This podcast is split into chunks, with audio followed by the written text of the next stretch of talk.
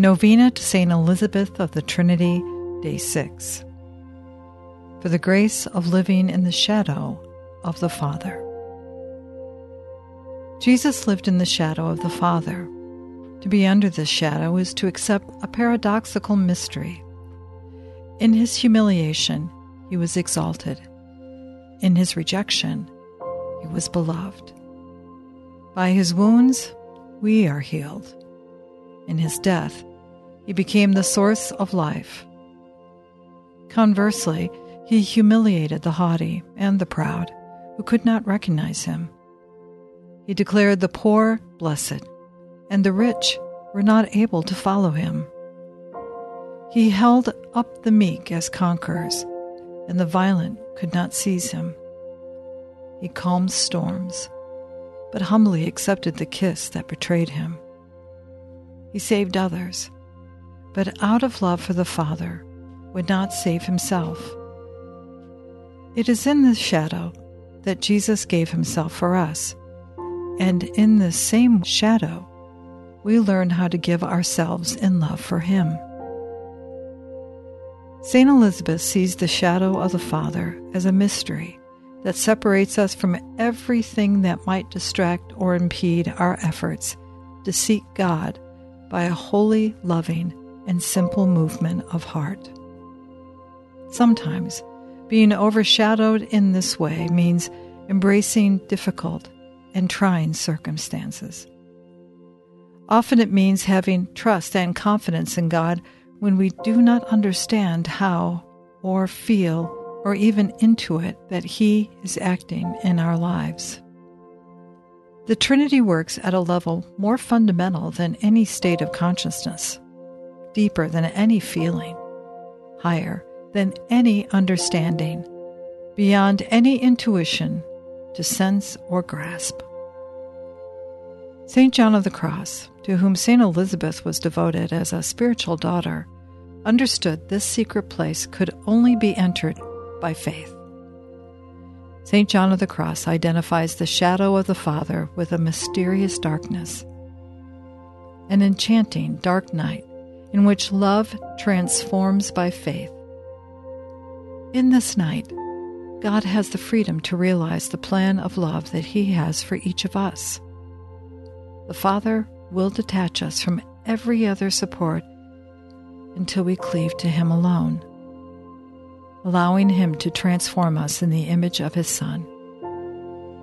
He wants us by faith to imitate His Son, who did everything with total trust and confidence in the goodness of the Father, even when that goodness seems so hidden.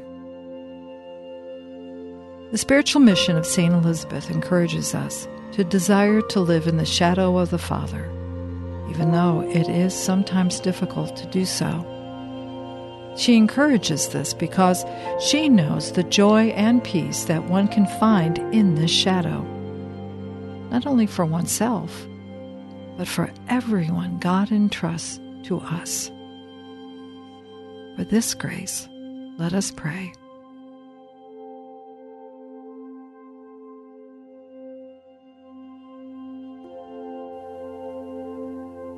O my God, Trinity whom I adore, help me to forget myself entirely, so as to be established in you, as still and as peaceful as if my soul were already in eternity. May nothing be able to disturb my peace, nor make me depart from you, O my unchanging one but may each moment carry me further into the depths of your mystery.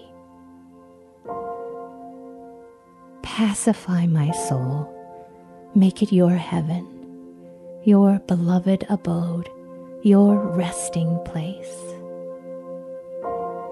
May I never leave you there alone, but may I be entirely present, my faith completely ready, wholly adoring fully surrender to your creative action. O oh, my beloved Christ, crucified by love, I would like to be a bride for your heart.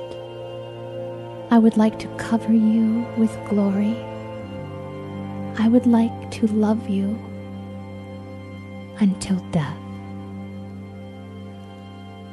I feel my powerlessness, however, and I ask you to clothe me with yourself, to identify my soul with all the movements of your soul, to defeat me, to overwhelm me, to substitute yourself for me, that my life might be but a radiation of your life. Come into me as adorer, as healer, as Savior. O eternal Word, Word of my God, I want to spend my life listening to you. I want to be completely docile, ready to learn everything from you. Then, through all nights, all voids, all weakness, I want to fixate on you always and to remain under your great light. oh, my beloved star, fascinate me so that I would not be able to forsake your shining light. O consuming flame, spirit of love, come over me until my soul is rendered into an incarnation of the Word. May I be for him another humanity in which he renews his whole mystery. And you, O Father, bend over your little creature, cover her with your shadow, and in her see only the beloved in whom you are well pleased. O oh, my three, my all, my beatitude, infinite solitude, immensity in which I lose myself. I surrender myself as prey. Bury yourself in me in order that I might bury myself in you, while waiting to contemplate in your light the immeasurable depths of your grandeur.